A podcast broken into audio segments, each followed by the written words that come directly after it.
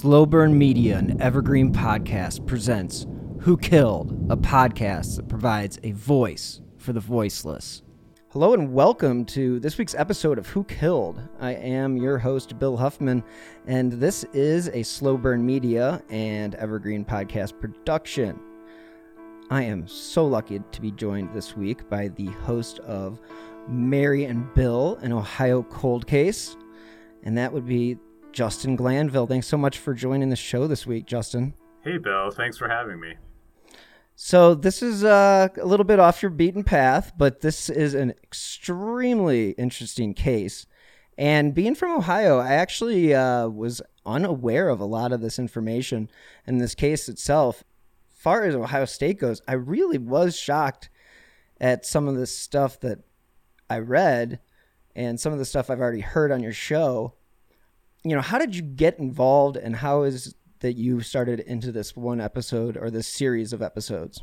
Yeah, and it's you and I were talking right before we started recording about James Renner, the true crime addict extraordinaire. And when I, we'll get to him probably later, but when I reached out to him about this case, Bill, initially he was like, I'm shocked I've never heard of this case. So I think even for people who really move in these circles of true crime and especially in Ohio, like it's just been surprisingly under the radar for a really long time. For me, it was never under the radar because my parents would sometimes talk about this case when I was growing up. And the reason was because my mom was a student at Ohio State when it happened. And she was friends with Bill Sproat, who was the male victim.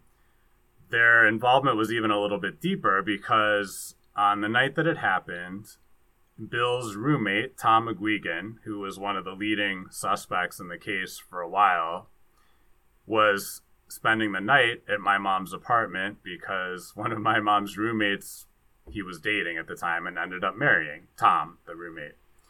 And when Tom went back to his own apartment the next day and discovered the bodies of Mary and Bill and the crime scene, he called back to my mom's apartment and asked for my dad, who was also there that weekend, to come over because he had found some dead bodies.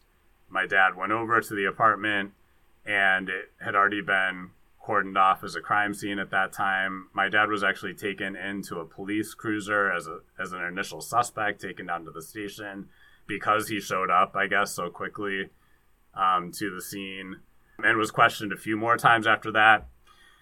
So my parents were kind of personally involved. They knew Bill.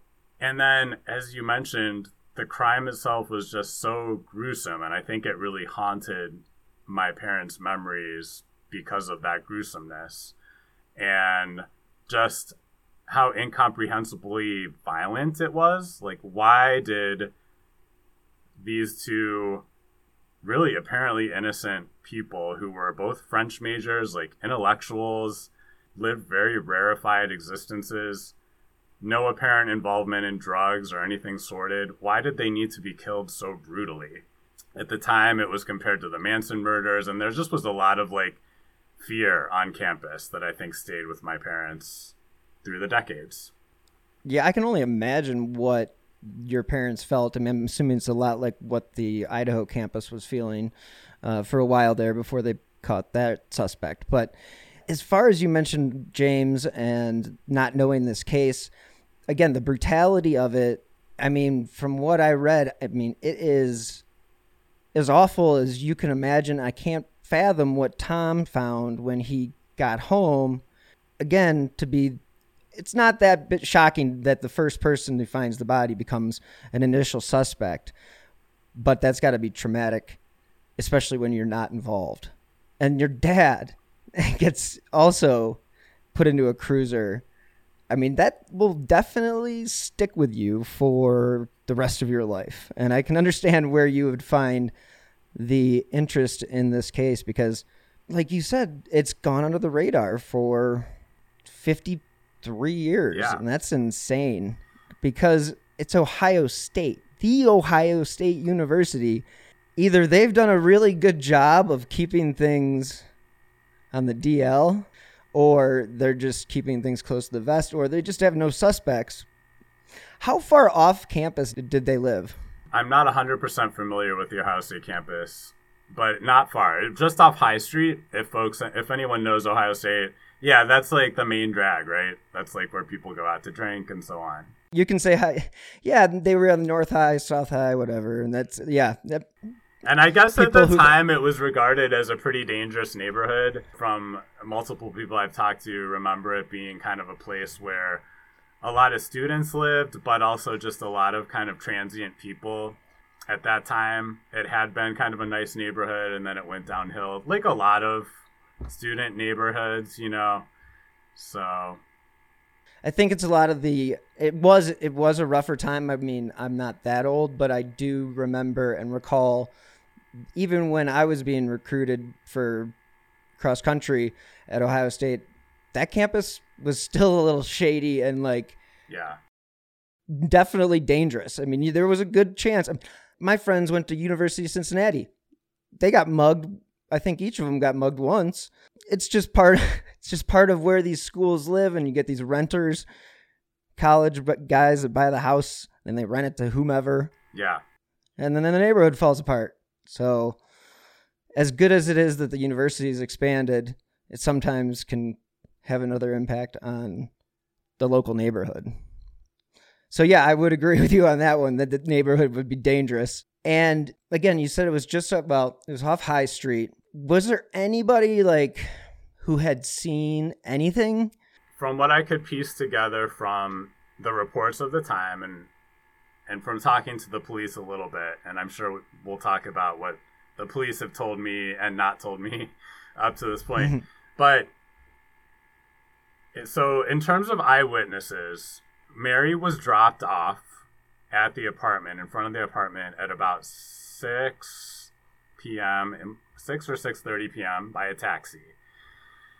The taxi driver saw her walk into the apartment and nothing out of the ordinary seemed to happen. That taxi driver, by the way, was apparently cleared because of receipts that were found from rides he had given after dropping Mary off as a suspect. Then, according to reports, about 7:30, Mary called from Bill's apartment to a female friend who she was planning to spend the night with. Um, Mary was Catholic, Bill was Catholic, and you know one thing you'll you'll hear as you continue to listen to the episodes is this idea of were they planning to spend the night together? Were they possibly planning to have premarital sex? Was a big point in the case and a, and a, a theory for why what may have motivated the killer. That's what you're going to hear in the next episode, episode four. So Mary calls a female friend planning to spend the night at 7:30.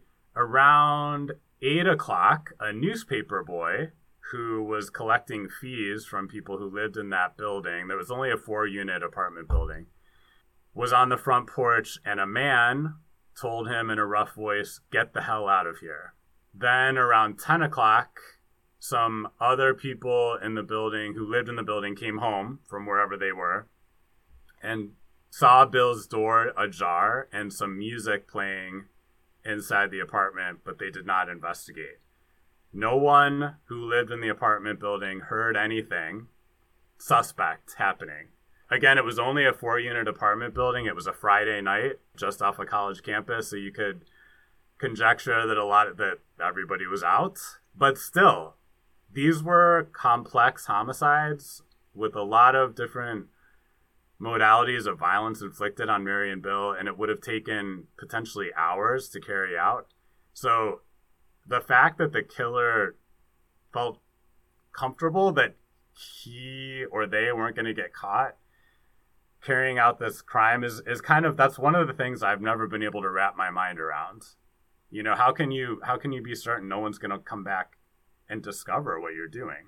You wonder what that whole mindset is when you look at what the victims went through cuz it's basically torture. I mean, we don't want to get into the specifics because it really is awful. Yeah. And I mean, I've done a lot of investigation coverage and seen a lot of terrible things, but like this ranks up there as one of the most brutal acts of murder I've seen when it comes to a bowling ball, pliers, wires, that are from actually hangers. Right.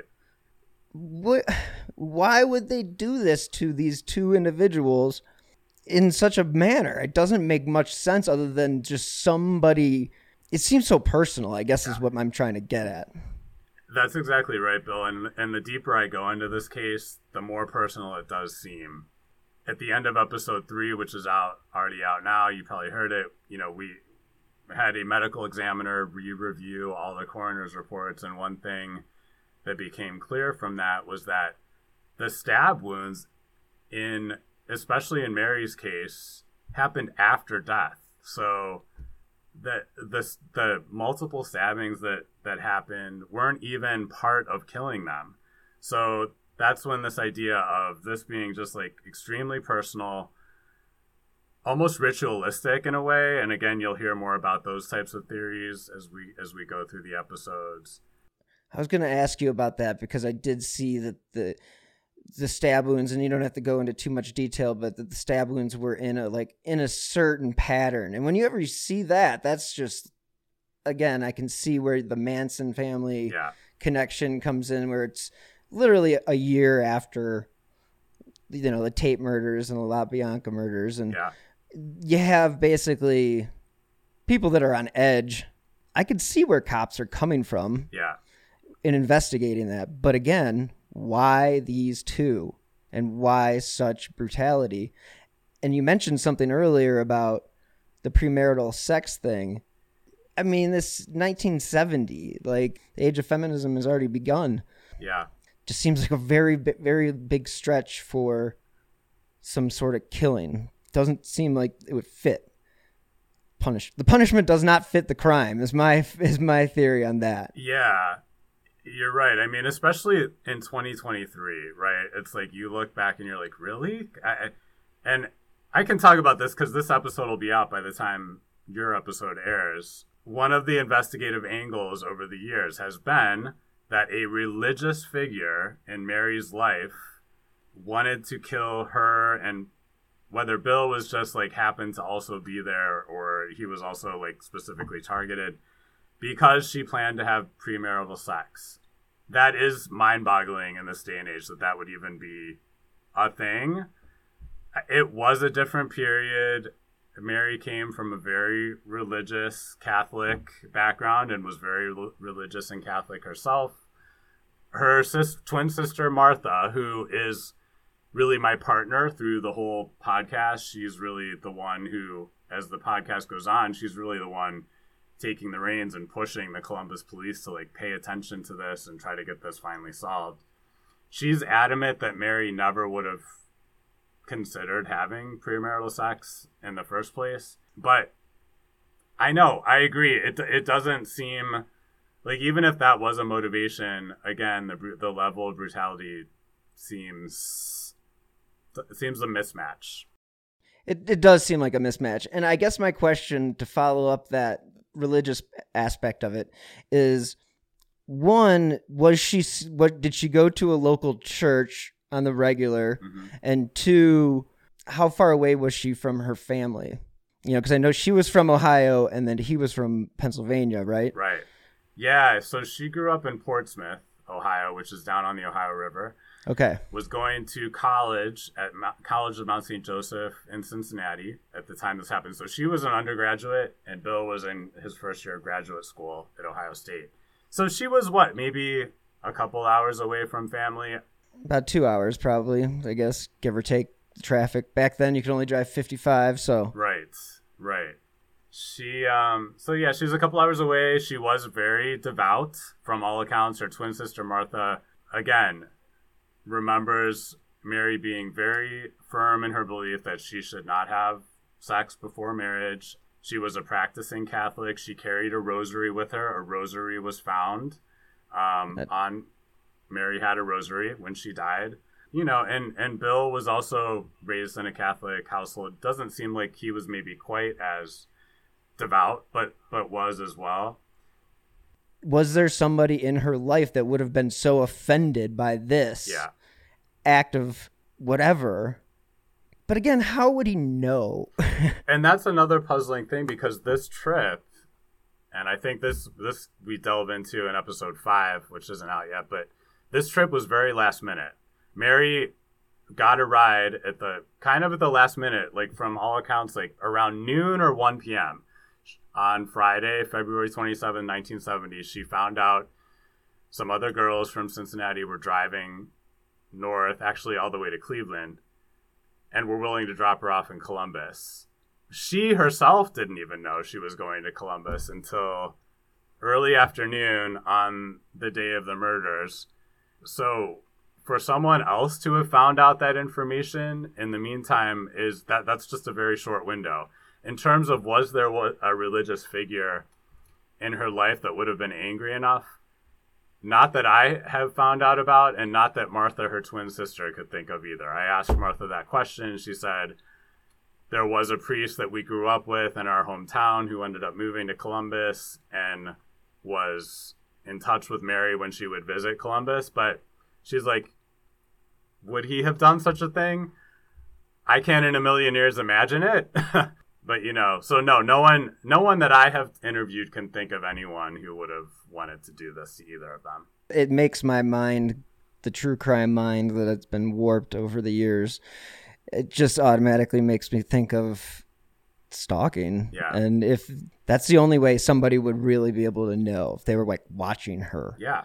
And that could be somebody who would be like let's say she had a suitor that she had no idea. Mm-hmm. we all know about incels now yeah. and all that in that whole world. And back then, there wasn't really a definition for certain things. It could have been very possible that she had somebody follow her up to Columbus and commit this crime. It would have to be somebody that was really into her. Yeah. Well, here's another wrinkle, though, Bill. It was an yes. all-female college that she went to. College of Mount St. Joseph was all was all girls. So I, I mean, unless it was a woman who was stalking her and committed the murder, you know, but uh, you know, someone would have had to have told a guy, you know, the stalker, you know, who was on campus. So, okay, you burst my bubble on that one. Thanks, but I I would say that sometimes those you know all girls schools are located near an all boys school. True. So I'm not trying to stretch it. I'm just saying that's true. That's true. And I understand like the brother school of the College of Mount St. Joseph was Xavier University, which is also in Cincinnati, and that's where Bill went as an undergrad. So, and I guess there was a lot of like mixing that happened between the two campuses. So you're not you're not totally off base. Like there could have been someone potentially from Xavier who knew her and might have wanted to stalk her. It's an interesting theory. I hadn't thought about that. Again, that's just my true crime mind, and again, apologies to to everybody. I just, I just, I think of the the scenarios and how could somebody one know that she was going to Columbus on a whim, yeah, and two, why in the hell is it so brutal? Yeah, it's just overkill upon overkill. Right. Who died first? Hmm. It seems like Mary died first from everything we can tell from the coroner's reports and autopsy reports. At the same time, as we, and when I say we, I mean really me and Martha, but then also Bill's sister Pat gets more and more involved in in the investigation and trying to reopen the case too as the series goes on. We started hearing more and more that the theory is that the murder was already that something was happening to Bill and Mary walked in on that. Bill seems to have died second, but he potentially was under attack first, if that makes sense. It makes total sense, except it kind of makes him the primary target then. Right, or they they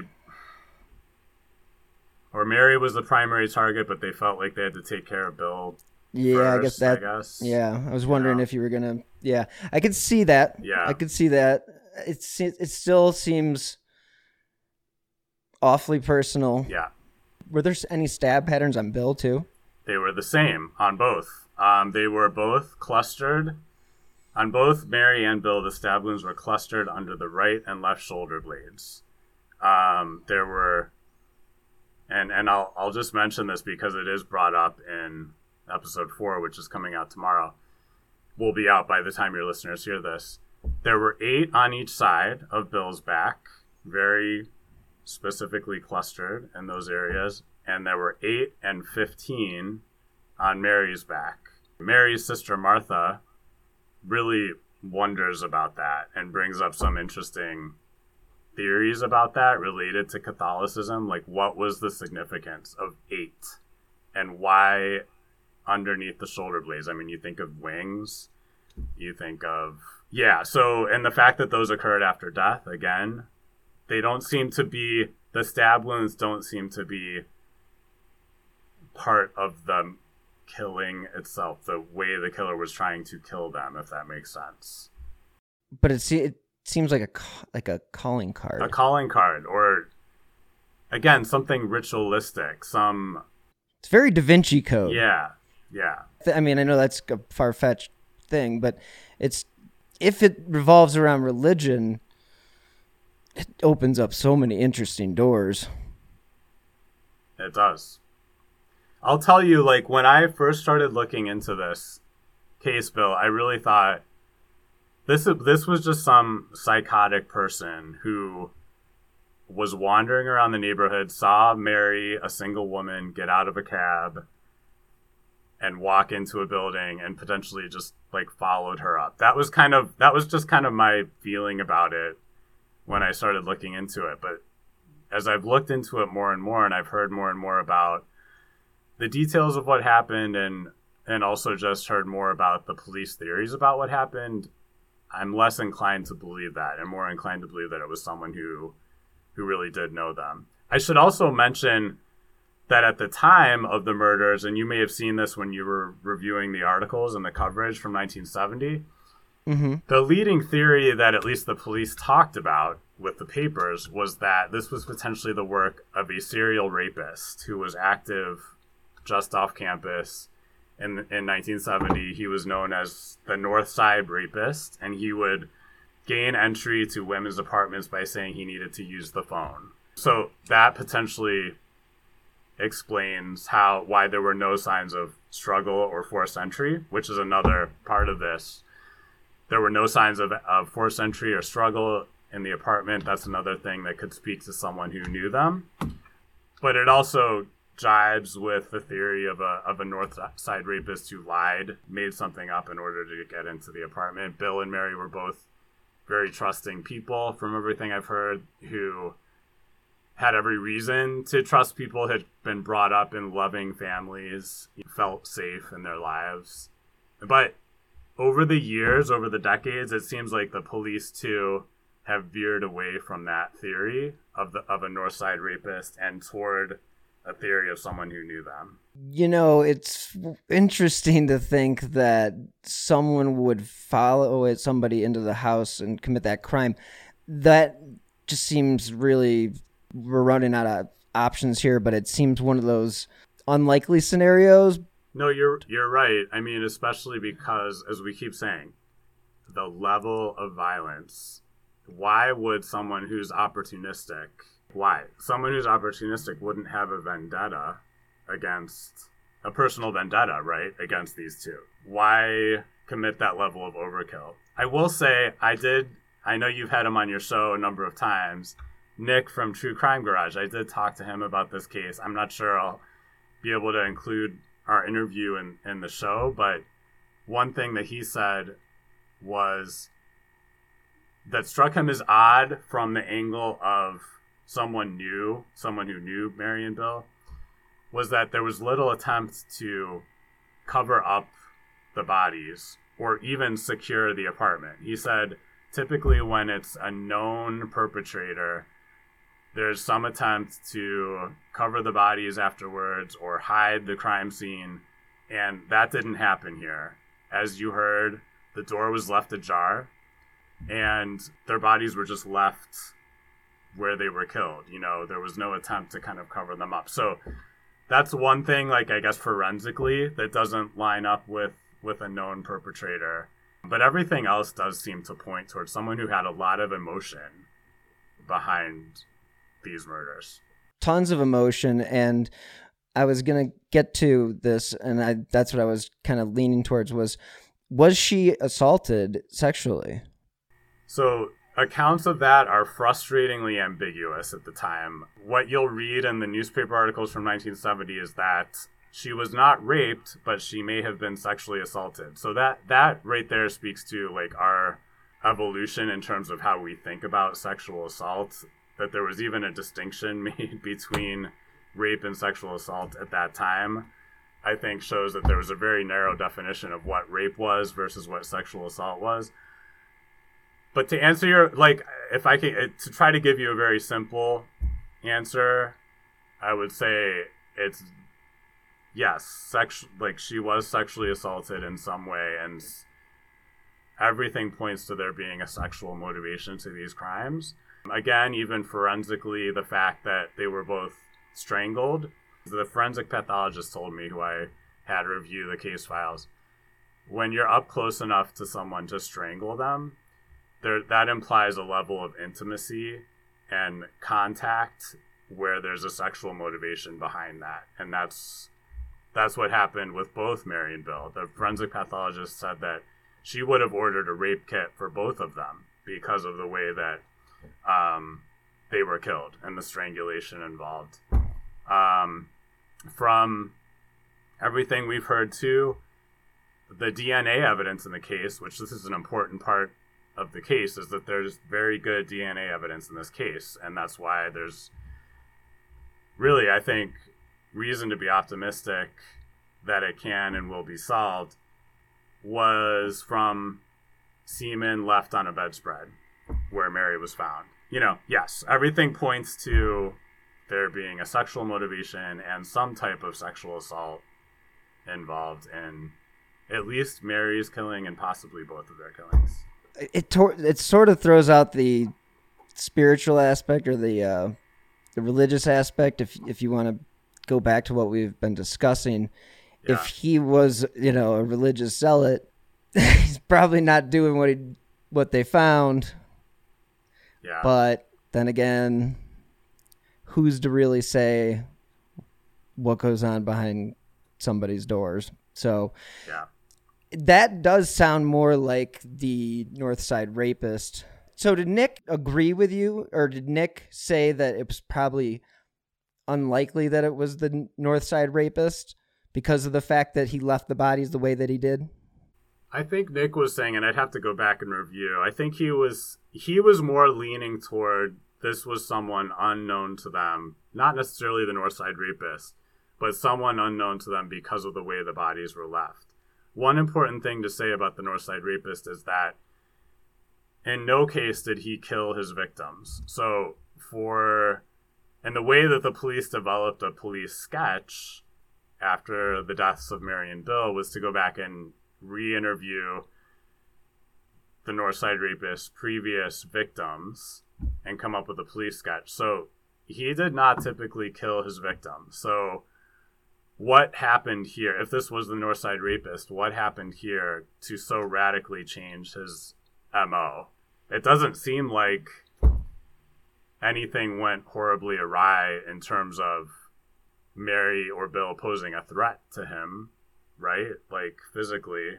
Were there any defensive wounds at all on either of them? Only uh, excoriation marks on their necks where okay. they were trying to trying pull to themselves, pry themselves off from getting strangled. Yeah, but that's that's the only ones that were that were reported. So it seems like he was able to, to restrain them before.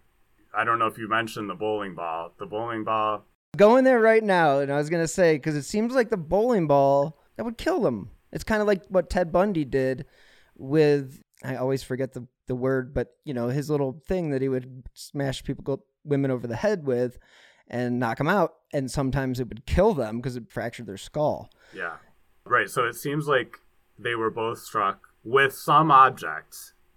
There's some question about whether it was a bowl, whether it was the bowling ball or it was something else.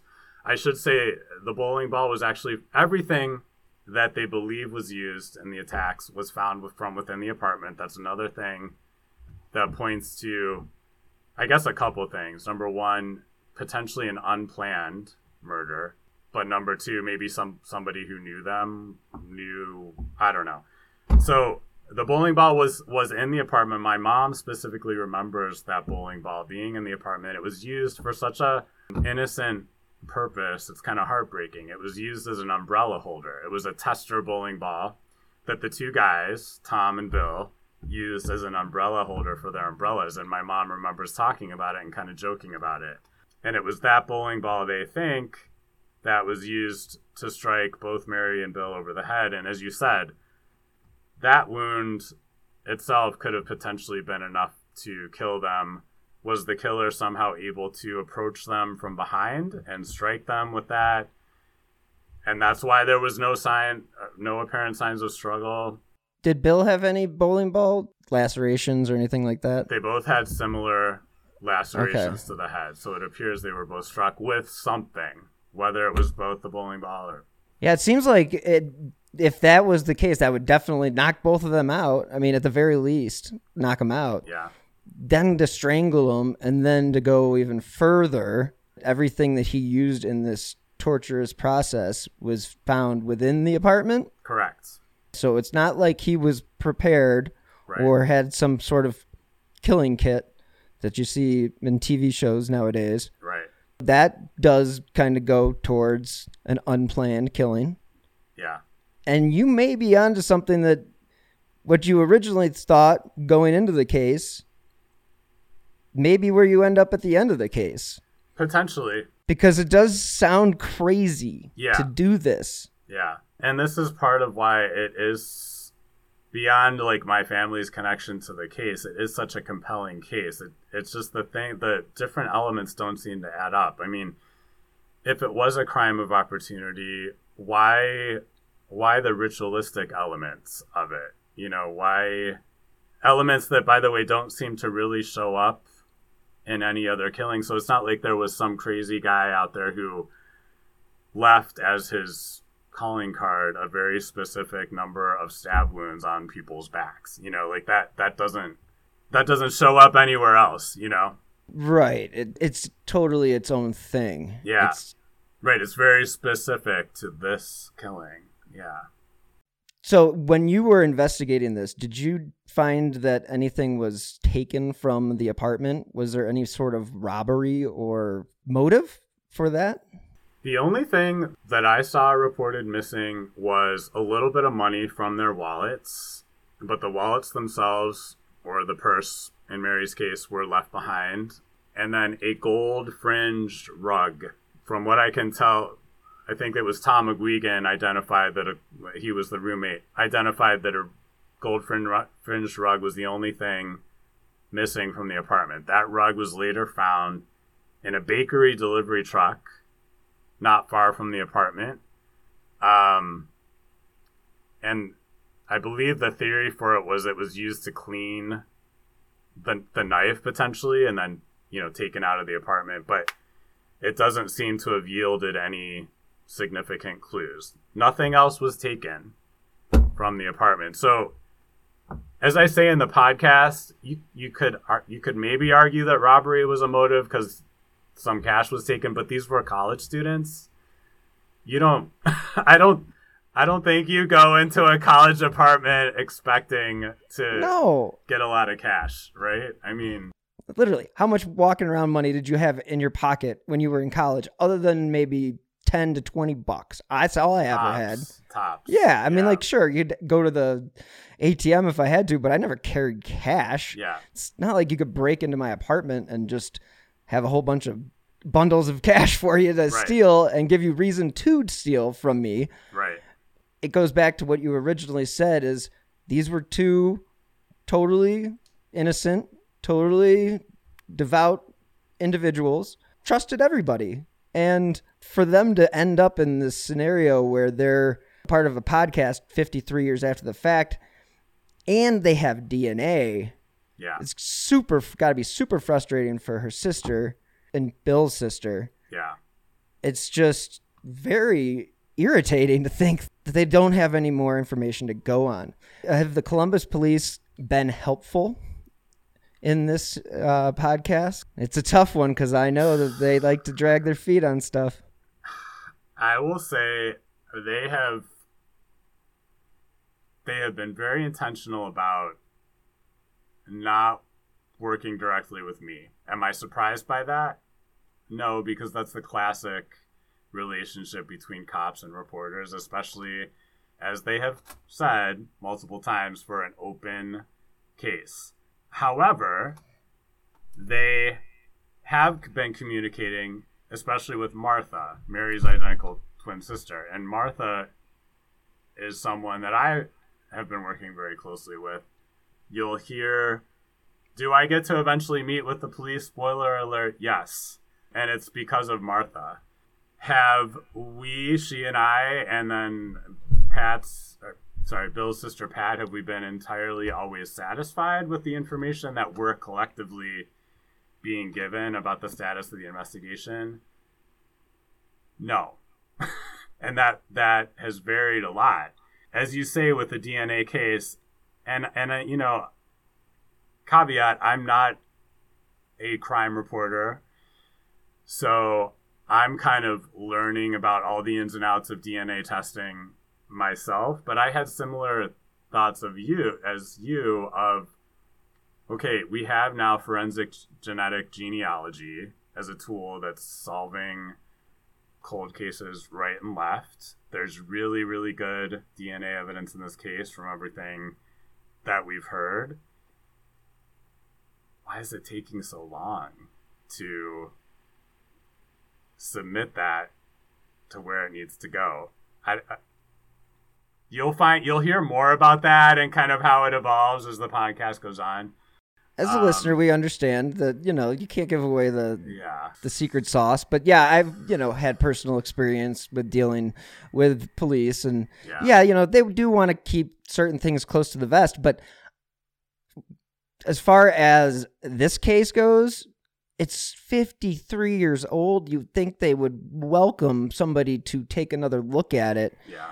Even if it is a podcast, we've seen these things get solved. It's right. not going to be like the first time this has ever happened. Yeah. But like when it comes to DNA, I guess I wasn't saying that just because they have DNA, they should automatically be able to solve the case mm-hmm. because everybody should know that DNA is not it's not a silver bullet. Yeah. There's a lot of steps you have to go through, processes that take years, months.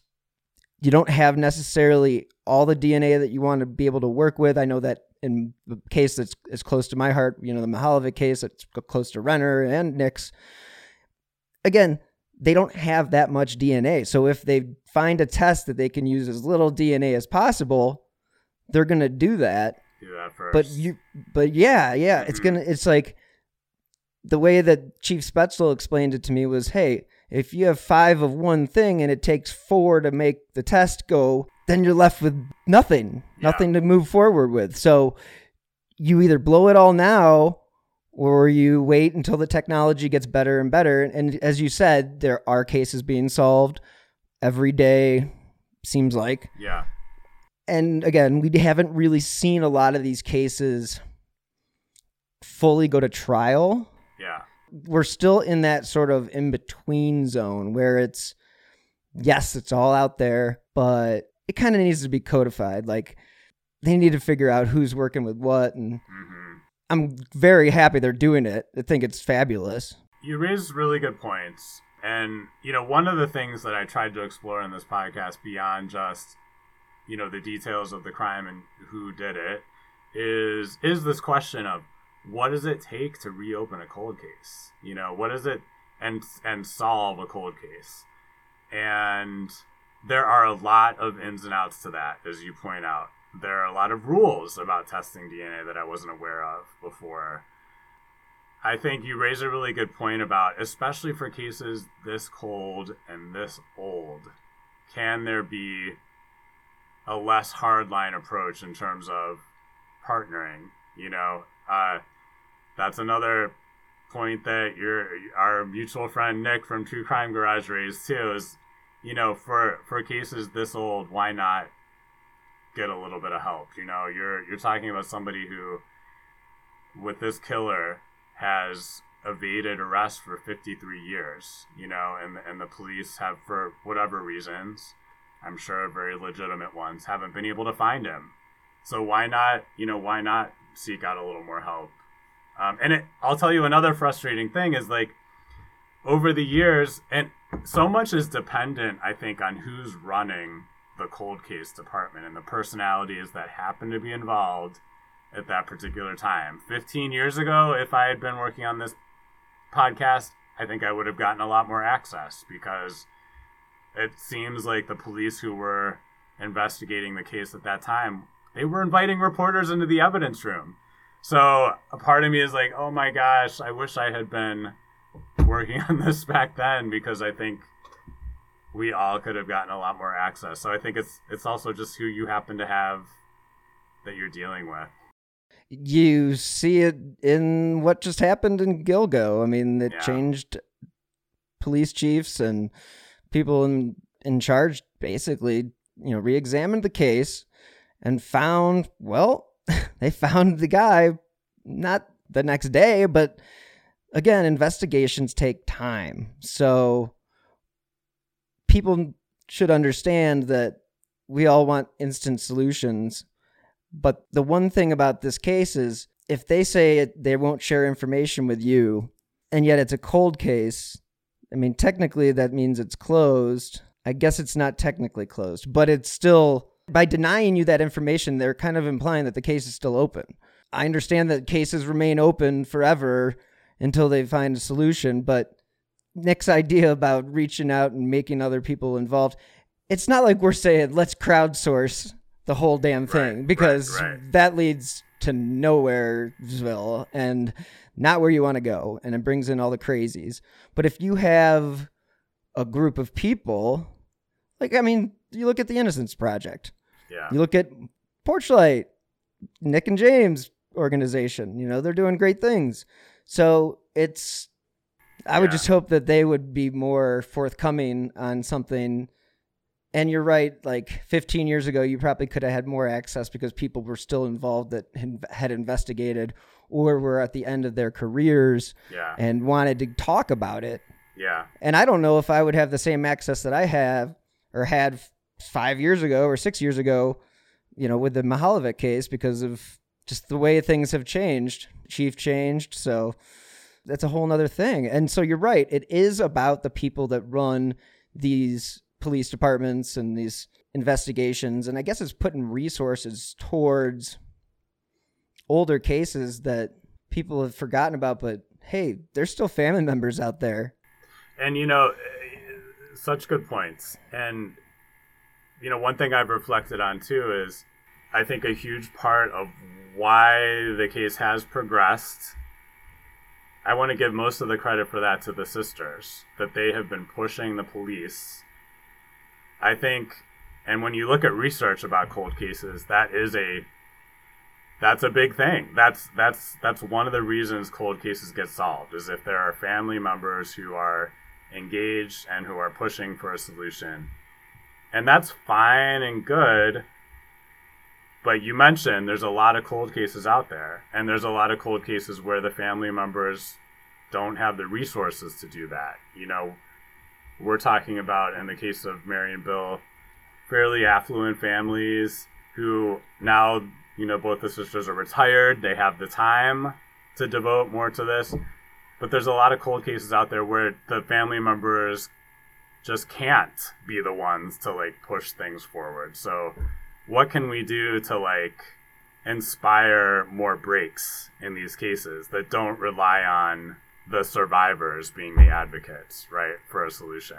A hundred percent. I think all organizations, and I've preached this before, and I apologize to the listeners because it's been discussed a few times about the required retirement age of 57 for the FBI.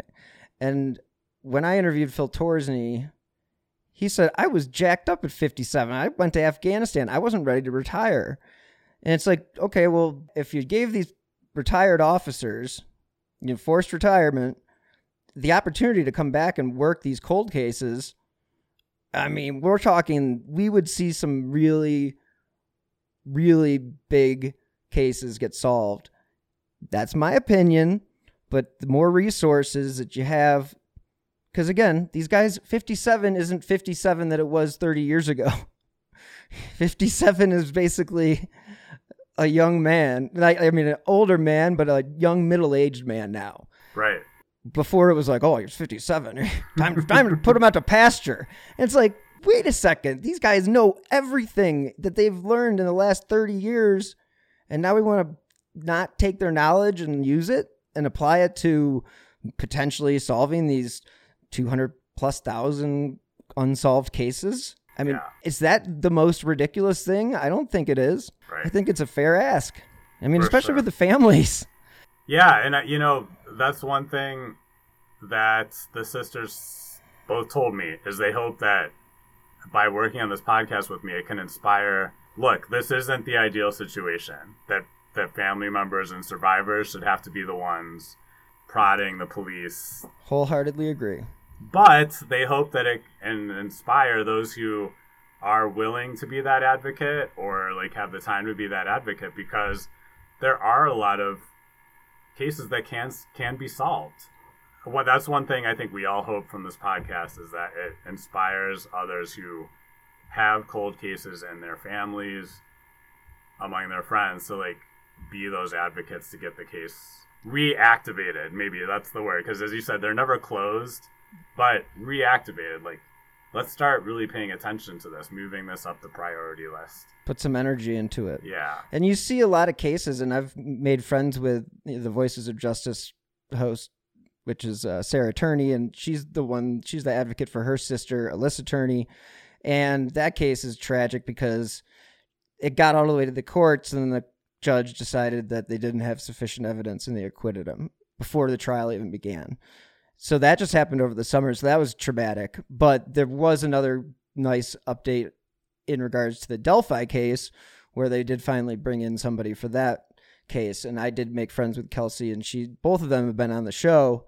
They are the advocates. You go to CrimeCon, they're the advocates. They, it's, it's one of those things that could be there's a there's somebody that can step in there and help these families move things along. I just feel like we have the resources. We spend all this money on other stuff. We can earmark something yeah, and start working. It's not that difficult. At the end of the day, what do you hope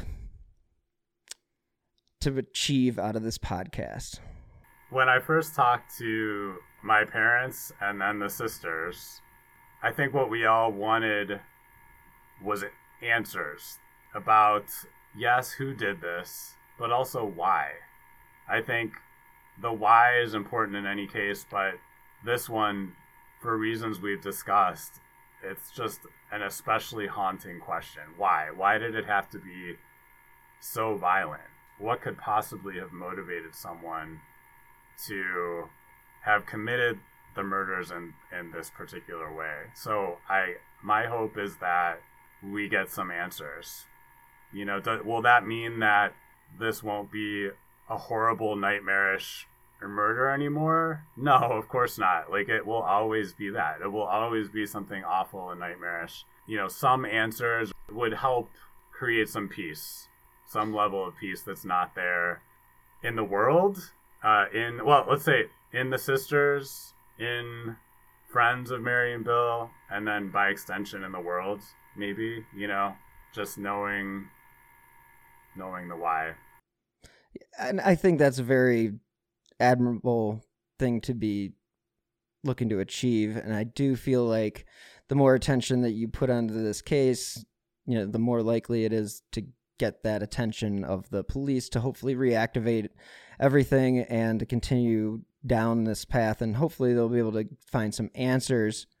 Uh, but at the end of the day, we all know that there's no such thing as closure for these families. It's uh, it's it's a chapter that they may be able to put a bookmark in, but unfortunately, that bookmark will forever live there because they were tragically taken from their lives. So Yeah, I think what you're doing is great. I think the fact that you're spending so much time with them and helping them find answers, it's also got to give you some sense of you're doing your part. Thanks, Bill. I really appreciate that. And uh, yeah, I think it, it has been really, I will say, I, am not sure I will ever do another true crime podcast again because it's, it's, you it's picked a pretty a awful one, man. It's not gonna, let's be honest. I mean, let the listeners know this is a brutal, brutal case. We it danced is. around the brutality yeah. of it. You can Google this, you can look it up, you can find the detailed details on this, but I'm going to warn you, it's disturbing, and we didn't really want to talk too much about the full extent of everything. It just is yeah. too much, and it's not fair to anybody that's involved. But Justin, I think it's awesome what you're doing. I hope that you do find answers, and again, keep at it. But uh, hey, true crime, it's not for everyone you're welcome in the true crime field anytime you want to come back in. I appreciate it. I, and just what I was gonna say is, it's even though though I don't know if I'll ever do another one. It's it's just been so hugely gratifying for all the reasons you mentioned because I think we have moved the case forward. It's just as a result of doing the podcast. Beyond it now being out in the world, I think we have really moved things forward. So give me your pluggables. Mary and Bill, an Ohio cold case, wherever you get your podcasts. And then we do have Bill a website that I'm really proud of too, associated with the case that has a lot of resources on it for folks who do want to look at the original summary police reports, the coroner's reports. We have a bunch of photos of Mary and Bill, nothing graphic, um, just really great photos of them from living their lives that I think are really moving a timeline of the case, very detailed timeline of the case. That's all at ideastream.org slash Mary and Bill. Yeah, I'll provide a link in the show notes, and that way everybody can get a little bit more information, and then they follow the rest of this case. Thank you again so much for coming on Who Killed, and we always enjoy a uh, new true crime podcaster, even if you're not going to be diving back into the field anytime soon. You never know. Who knows? but Who knows? yes, of course, Bill. It's been a pleasure talking with you. Awesome. Thanks again. Thank you guys so much for tuning in this week. And a big thanks to Justin Glanville, the host of Mary and Bill, an Ohio cold case. You can find their podcast wherever you get your favorite shows. As you know, I drop new episodes every Friday. And if you guys are interested in following me on Twitter, you can do so at Bill Huffman3. I refuse to call it by its new name, and who knows where that service will go. But in the meantime, if you guys want to learn more about any of these cold cases, you can always Google them. And in the meantime, be healthy and stay safe.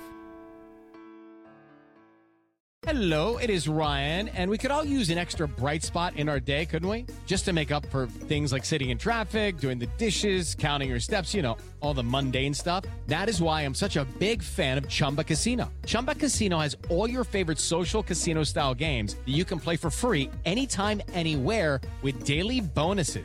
That should brighten your day a little. Actually, a lot. So sign up now at chumbacasino.com. That's ChumbaCasino.com. No purchase necessary. VGW. Void were prohibited by law. See terms and conditions. 18 plus. I want to take a moment to tell you about my podcast, Carol Costello Presents Blind Rage. In 1984, a woman named Phyllis Cottle was abducted in broad daylight, tortured, and left to die in a burning car in Akron, Ohio. At the time, I was a rookie reporter covering this horrific story. Since then, I've reported every kind of crime imaginable. I've been able to leave most of them at work, but not this one, the one that buried itself under my skin and stayed put. Phyllis Cottle was a badass woman, and I want to tell you her story. A production of Evergreen Podcasts and signature title of the Killer Podcast Network, you can find Carol Costello Presents Blind Rage wherever you get your podcasts. Discover more great true crime and paranormal programming at killerpodcast.com.